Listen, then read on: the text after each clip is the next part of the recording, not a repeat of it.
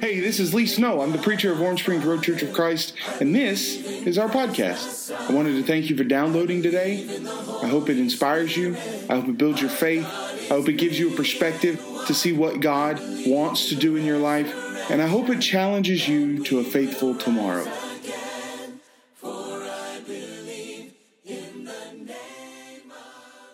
Go ahead and open up to Revelation chapter 16. We are the last Sunday of July, which means we are in the last week of our study of important, life changing, history changing battles recorded in Scripture.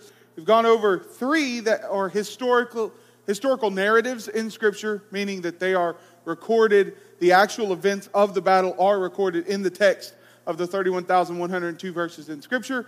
We've went over one last week, the Battle of Jerusalem, which is prophesied in Scripture, but is not recorded because, well, there was just no reason in recording it. He pretty much said everything he needed to say about it in the prophecy, and then it happened. And then, really, the there are only one or two or three uh, books written after the fact, and they didn't need to talk about the battle. So it's, it's only recorded in prophecy in Matthew chapter 24 and, and so forth. And then now we're going to talk about one that is, that is recorded, that is prophesied, however you want to call it, in apocalyptic literature, which is different. Okay? Anytime you hear the word apocalyptic literature, that is text of the scripture that are written in symbols, not to be some kind of spooky, mystical type thing. The book of Revelation is not that scary. Here's the entirety of the book. Are you ready? I'm about to, I'm about to tell you the entire book of Revelation in 30 seconds or less. It's pretty bad right now, but it's going to get even worse. But don't worry, it's okay. Done. Book of Revelation. He wrote that in symbols, and he talks about specific people and specific times and specific events. But he prophesies it and writes it in symbols so that if a Roman official, say you're a Christian in the first century, and, and you are about to face the persecution that is recorded in the book of Revelation, John needs to get you a letter. And the only way he can get that letter to you, it, they didn't have email or text message or encrypted messages back then. The only way to get that letter to you is to put it in the hands of someone and send them to you. He's on an island called the Isle of Patmos, which is off the coast of modern day, mm, modern day Turkey ish uh, area. Turkish area. Anyways. Um, and he needs to get a letter to Asia, which is modern day Turkey. He needs to get a letter to the mainland. The only problem is, John has been exiled there, which means that the Roman government is already not too happy about him even existing or being a Christian.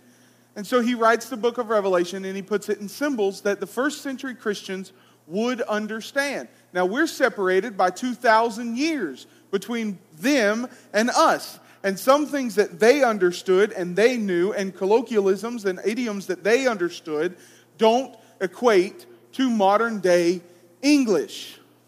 Like, for instance, Our Father who art in heaven, hallowed be your name. Your kingdom come, your will be done on earth as it is in heaven. Give us this day, what comes next? Our daily bread, right?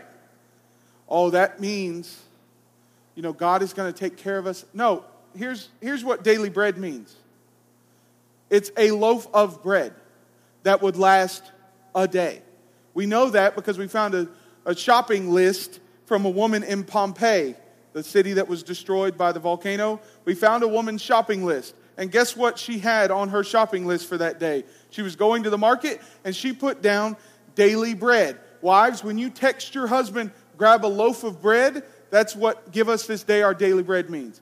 He's not making some deep theological discussion about providence. Jesus is saying, take care of our physical needs today, and we know that you're going to take care of our physical needs tomorrow.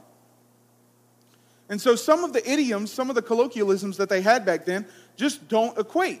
And so we see the book of Revelation and we're completely and utterly confused. There's this beast and there's seven angels, and there's a bunch of trumpets, and some guys on some horses wearing different clothes, and there's this giant uh, sea beast and this land beast, and we get all confused, and people make entire religious movements on saying that the book of Revelation is saying one thing or saying the other thing. And here's the gist of it it's really bad right now, but it's going to get worse. But don't worry because it's going to get better in the end.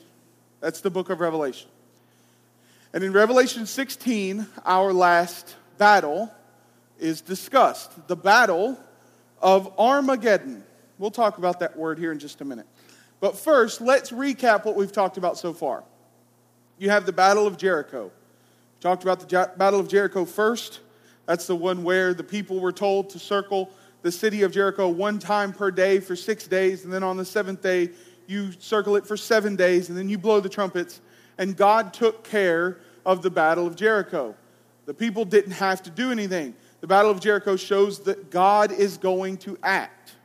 Then we moved to the Battle of Aphek, which is the battle where they lose a, a battle. That light is going to drive me nuts. All right. They lose a battle. Y'all are all sitting in the dark. It's like really spiritual right here, and then the rest of us. Anyways, well, you know, some people say if the dark lights are out, then it's more spiritual. Anyways, um, the Battle of Aphek, that's the one where they lose the battle, and so they call, and instead of going and doing what God said to do, which is call the priests, get the priests to come, preach a sermon, encourage the people, get them riled up, get them ready, get them understanding that God is going to protect them, and then send them in the battle. Instead of doing that, it's 23 miles away. Let's go 11 miles away, about half, and let's get the Ark of the Covenant and bring God, and God will be our scapegoat. He will be our trump card. If we get the battle, if we get into battle and we have the Ark of the Covenant, then God is bound to follow us. God is bound to protect us. And the Battle of Aphek shows that man's inability to, for faithfulness is simply on his decisions. You have people today that say, well, you can't follow God's commands. The tough thing about the Old Testament was nobody could follow it. It's so hard to follow Christianity today. The world is so different than what was happening 2,000 years ago. And we're trying to follow a book written 2,000 years ago, and it just doesn't fit today. That's the same arguments that they were making back then. Moses wrote that in Leviticus to go get the priest hundreds of years ago. And they don't, they, that's a different time period than what we have today. Just go get the Ark of the Covenant. So the Battle of Jerusalem shows God's ability. The Battle of Aphek shows man's ability to make decisions contrary to the will of God and that God's will does not change. Then we move to the Battle of Soka, which is David and Goliath. A man somewhere around the age of 21 to 25, relatively speaking, is a trained sniper, military in mindset, but cannot go to war because he has other brothers and his other brothers are at war. And the book of Leviticus says that you can't send all of the brothers to war. So he's at home watching the sheep. He goes to take care of his brothers. He finds out that his brothers and the rest of the Israelite army are chickens. And so he says, I'll take care of the giant. He walks down there with his sniper rifle, with his sling. One shot, one kill takes out Goliath because he understands that man's faithfulness combined with God's ability will always win the battle. Then we talked about the Battle of Jer- Jerusalem, which is when God punished the people of Israel for the death of Jesus Christ. The, the, the, nation of Israel still existed, but the religion of Judaism had passed away about 50 years ago, 40 to 50 years before that. Now Christianity is in power, but there's these people still living by the Old Testament law. They, they're not repentant for killing the Christ, for murdering the Messiah, and so God punishes them, wipes the nation of Israel off the planet gets rid of all of the records, all of the law, all, the temple, everything. He gets rid of all of the Torah scrolls that were stored in the temple. He gets rid of everything of the Old Testament. Now you have Jews today that live and call themselves Jews, and really and truly, they are simply people trying to live by a dead law and a dead letter and trying to be a nation that God is bound and determined will not exist ever again after the destruction of Jerusalem. And then you come to Revelation 16 and the Battle of Armageddon, which is, in essence, a culmination of all of those things that we just talked about. God's ability, man's unwillingness to be faithful, man's ability to be faithful, and with that and God's ability, we can win every single battle. But if we decide to live by an Old Testament law that is not going to save us, then we will be punished for it. That's what the Battle of Armageddon is all about. Now, let's see how far I jumped ahead in my notes. All right, so let's talk a, a little bit about the Battle of Armageddon. Now, first off, I want to show you this picture. This is a, a satellite image from Google Earth of what is called the Megiddo Valley. Um, this valley is very important in history. In history, if you look, you'll see uh, the little dip at the top left. That is where Tyre and Sidon were. Um, you see to the right, that's the uh, Sea of Galilee where Jesus grew up, and down this green strip below the Sea of Galilee is the Jordan River. So that, that gives you a little bit of idea of where you are. This Megiddo Valley. I'm going to read off a list of, of nations that have fought battles in and won control over the valley of Megiddo. And these are just the ones that I know of. Are you ready? Egypt, Canaan, Philistia, Israel, Assyria, Persia, Greece, Rome, the Ottoman Empire, and then today, people are still fighting over the battle or the valley of Megiddo. Now, some of these Egypt, Philistia, Israel, Assyria, Persia, Greece, Rome, the Ottoman Empire, all of these are major world powers that have existed in the past, right? Shake your head like this. Yes. Okay. All of these are major world powers. What does a world power want with a little bitty valley in a relatively barren land? I mean, you look at this picture, there's a lot of browns and grays on there. What's so special about this? Well, under that orange is bright green. If you want good growing land in this area, you need the battle or the valley, sorry, of Megiddo. Now, the word Armageddon. We'll read the text here in just a second. But I just want to get you some, some cultural ideas before we get in there, okay? The Armageddon, the word Armageddon, is made up of two words, Ar and Mageddon. Ar is the Hebrew for mountain of, and Mageddon is Megiddo. Okay, this is the valley of Megiddo. And Paul, sorry, John is going to talk about in the book of Revelation that there is going to be a battle on the mountain of Megiddo. Revelation chapter 16, verse number 12. The sixth angel poured out his bowl on the great river Euphrates, and its water was dried up to prepare the way for the kings from the east. And I saw coming out of the mouth of the dragon, from the mouth of the beast, and from the mouth of the false prophet, three unclean spirits like frogs. Just pause. The reason why we know this, along with the rest of the book of Revelation, is figurative, is in signs, is because he didn't say they were frogs, he said they are like frogs. For they are demonic spirits performing signs who go abroad to the kings of the whole earth to assemble them for battle on the great day of God the Almighty. Behold, I am coming like a thief. Blessed is the one who stays awake, keeping his garments on, that he may not go naked, go about naked and be seen exposed. Another reason why we know this is figurative because why in the world is John telling them to keep their clothes on? Other than a topic of modesty, which is an important topic. But verse number 16 and they assembled them at the place that in Hebrew is called Armageddon, the, the mountain of Mageddon, the mountain of Megiddo. Now, what mountain is around the Megiddo Valley? You look down here on the bottom part, there is a light gray area. There is a mountain there. It is called Mount Tabor. Turn to Luke chapter 9. Luke chapter 9. What else happened at Mount Tabor.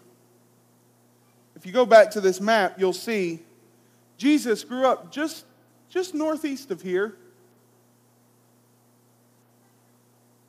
And during the early part of his ministry, Jesus spent a lot of time in this area. He started ministering in the area of Galilee. He spent a lot of time in these mountains praying, and prophesying, and getting ready for what would amount to be a three year journey, a three year ministry that would end in him being on the cross and dying for the sins of mankind.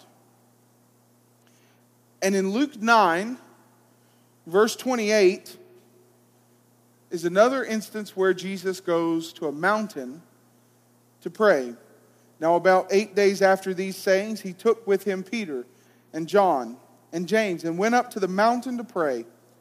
And as he was praying, the appearance of his face was altered.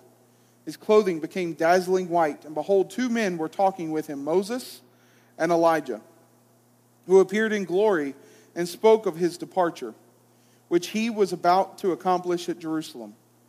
Now, Peter and those who were with him were heavy with sleep. When they became fully awake, they saw his glory and the two men who stood with him. And as the men were parting from him, Peter said to Jesus, Master, it is good that we are here. Let us make three tents one for you, one for Moses, and one for Elijah, not knowing what he said. As he was saying these things, a cloud came and overshadowed them.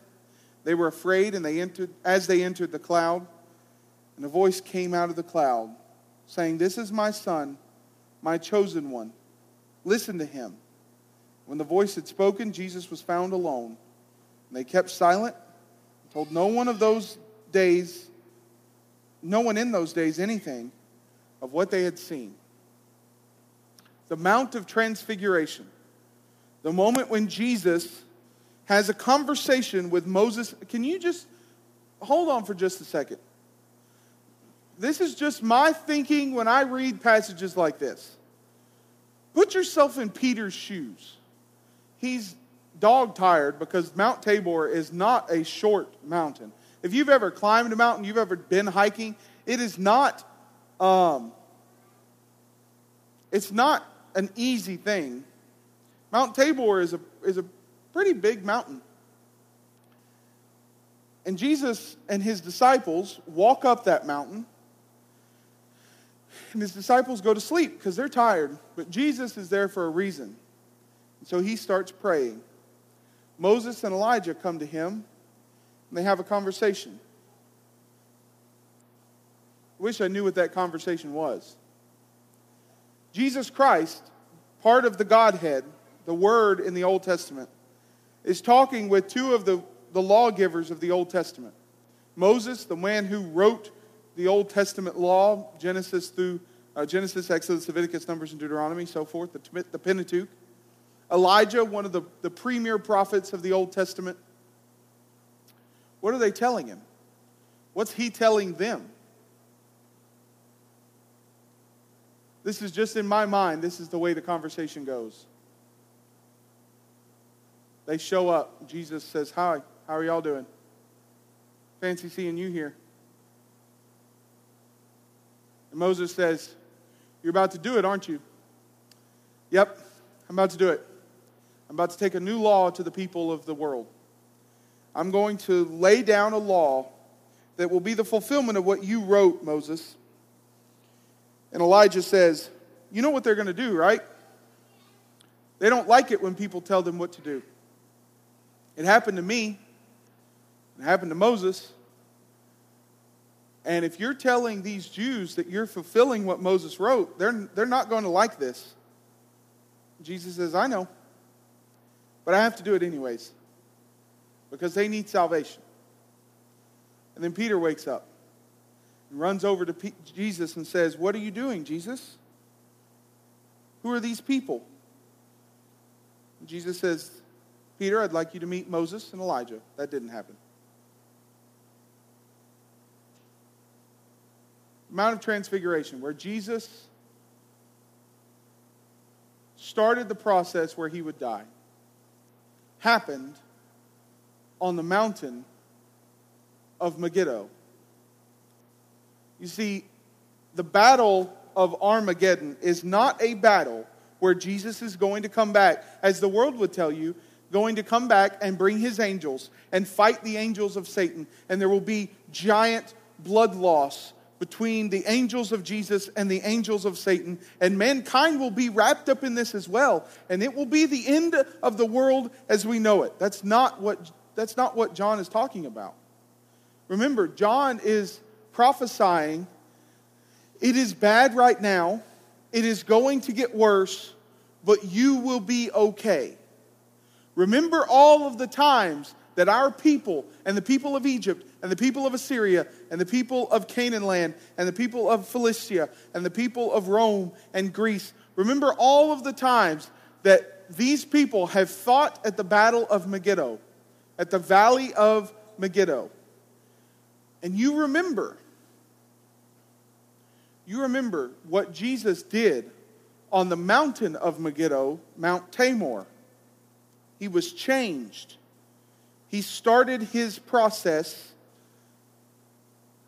of becoming the Messiah, the one to die for the world. Armageddon is not a physical battle that will, will happen sometime in the future. Armageddon is a battle of change in the hearts of people. What happened at the battle, or sorry, at Mount Tabor? Jesus' heart has changed. He is now ready to die. Even though he's God, he's also man. And I guarantee you, I don't know what happened in that conversation between Jesus and Moses and Elijah. But I guarantee you, something was said about the fact that Jesus, as a man, wasn't exactly thrilled about what was going to happen to him when he brought this new law. And Elijah and Moses were there to remind him, as a man, that it will be okay. I mean, you see other instances where Jesus had this sort of thought process. When he's in the garden in John 17, he prays that what that God will change the plan, that the Father will change the plan, and somehow it will make it to where he does not have to die on the cross. But he understands that the likelihood of that is non existent.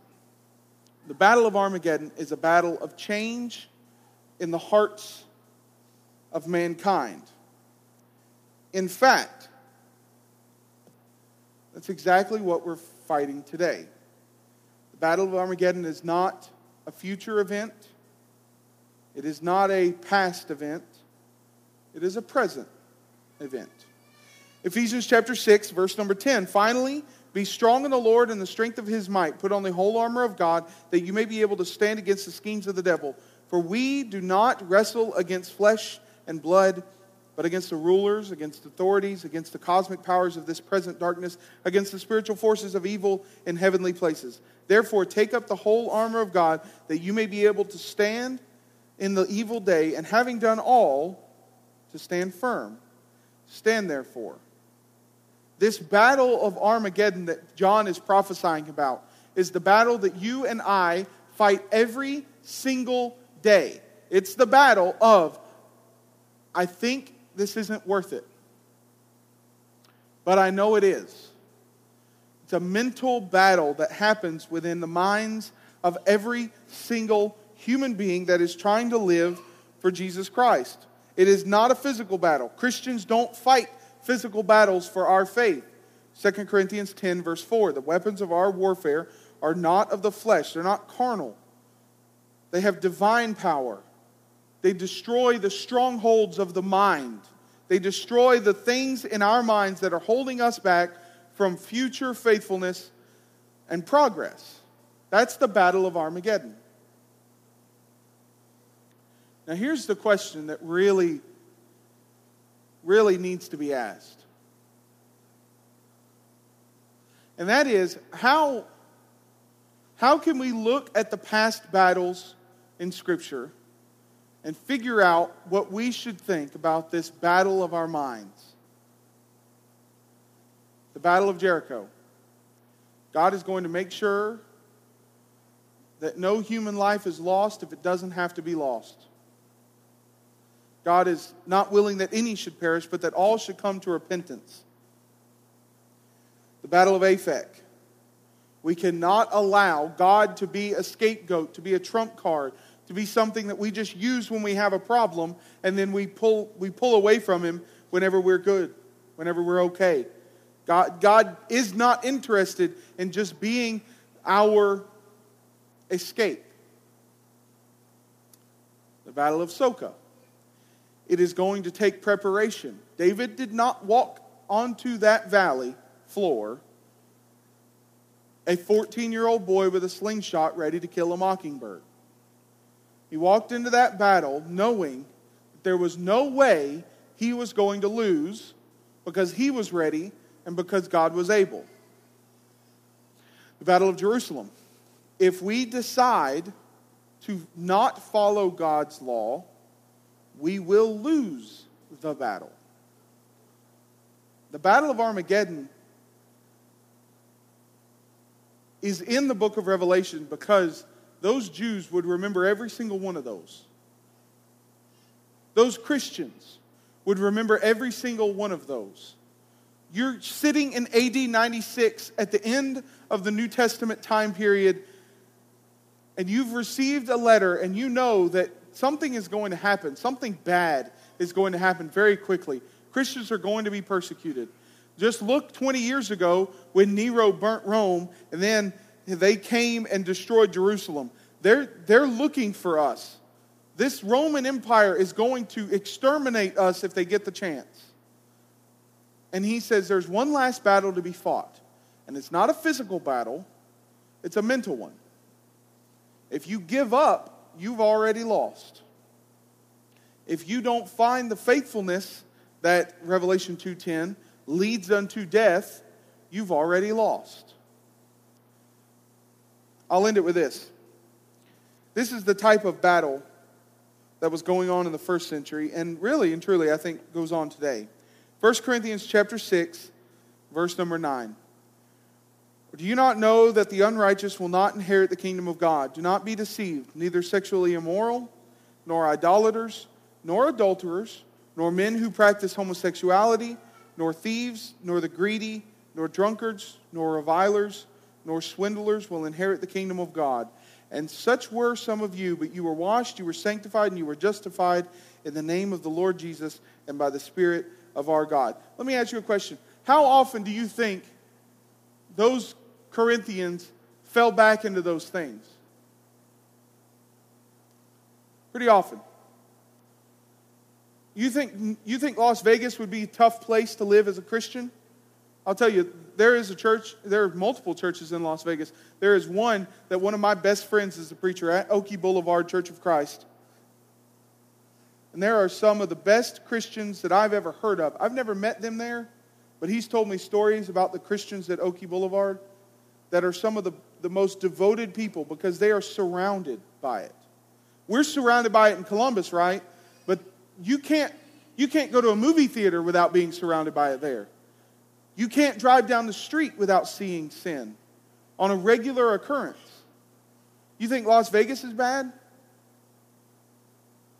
In the first century, if you were to go off and to become immoral, it was called Corinthianizing. Las Vegas has nothing on Corinth. How often do you think those people in Corinth fell away? and then had to come back. And they, those people were fighting a battle that never ended. Not only that, but just read some of those sins adulterers, idolaters, homosexuals, covetous, greedy, alcoholics, partiers. Some of those things are things that you don't really ever get rid of the temptation for. They were fighting the battle of Armageddon then, and we're fighting the battle of Armageddon now. And it just, it's just the question of whether or not we're going to give in and whether or not we're going to give up. Because as you look to the other histor- historical battles in the scriptures, there's one thing that prevails over everything, and that is God's people always win. God's people always win. If, if God is for us, who can be against us? God's people always win. And the fact is that you and I are fighting the battle of Armageddon right now. You'll be fighting it in five minutes when we leave here. You'll be fighting it next week and next year and next month. And you'll fight it as long as you're alive. But it is okay because you can win. If you need to become a Christian, that's the only way to start the battle. You cannot become a Christian. It's perfectly within your grasp, within your ability, and within your right to decide to never become a Christian. You, you can do that, and I will allow you to do that because I can't make you become a Christian. However, I will tell you this if you never start the battle, then you don't get the proceeds of the battle. And you'll be lost. But if you do start the battle, and you do fight it, and you do stay faithful, and you fight the battle of the mind, and you take control of your life and your mind and your thoughts and your actions, and you take the consequences for your actions at times, and you live a faithful Christian life, then you will have what Revelation earlier said. If you fight the fight, if you, if you have faith unto death that leads to death, then you will have a crown of righteousness. You will have the proceeds of that battle, and you will be able to say that you fought and you lived and you died for Christ. I've fought the good fight, I've finished my course, I've kept the faith. There's laid up for me a crown of righteousness. That's what Paul would say, and that's what you'll be able to say if you'll become a Christian this morning. If you are a Christian, let me make something very clear.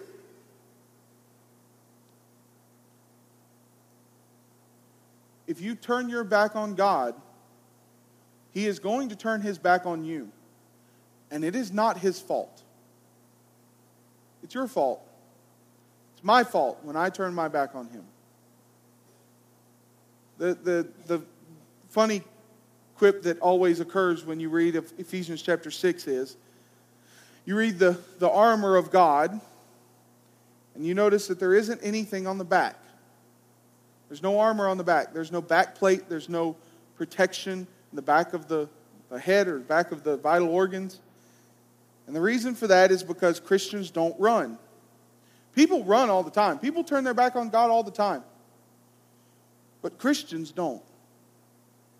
Because Christians have been born of Jesus Christ and know that sometimes we may lose every once in a while, we may fall every once in a while, but we are fighting a battle that we cannot lose. And if you need to repent of sins, you need to do that now so that you can fight the battle that you cannot lose and not turn your back on him. If you turn your back on him, he will turn his back on you, and it's not his fault. It's your fault, and it's my fault.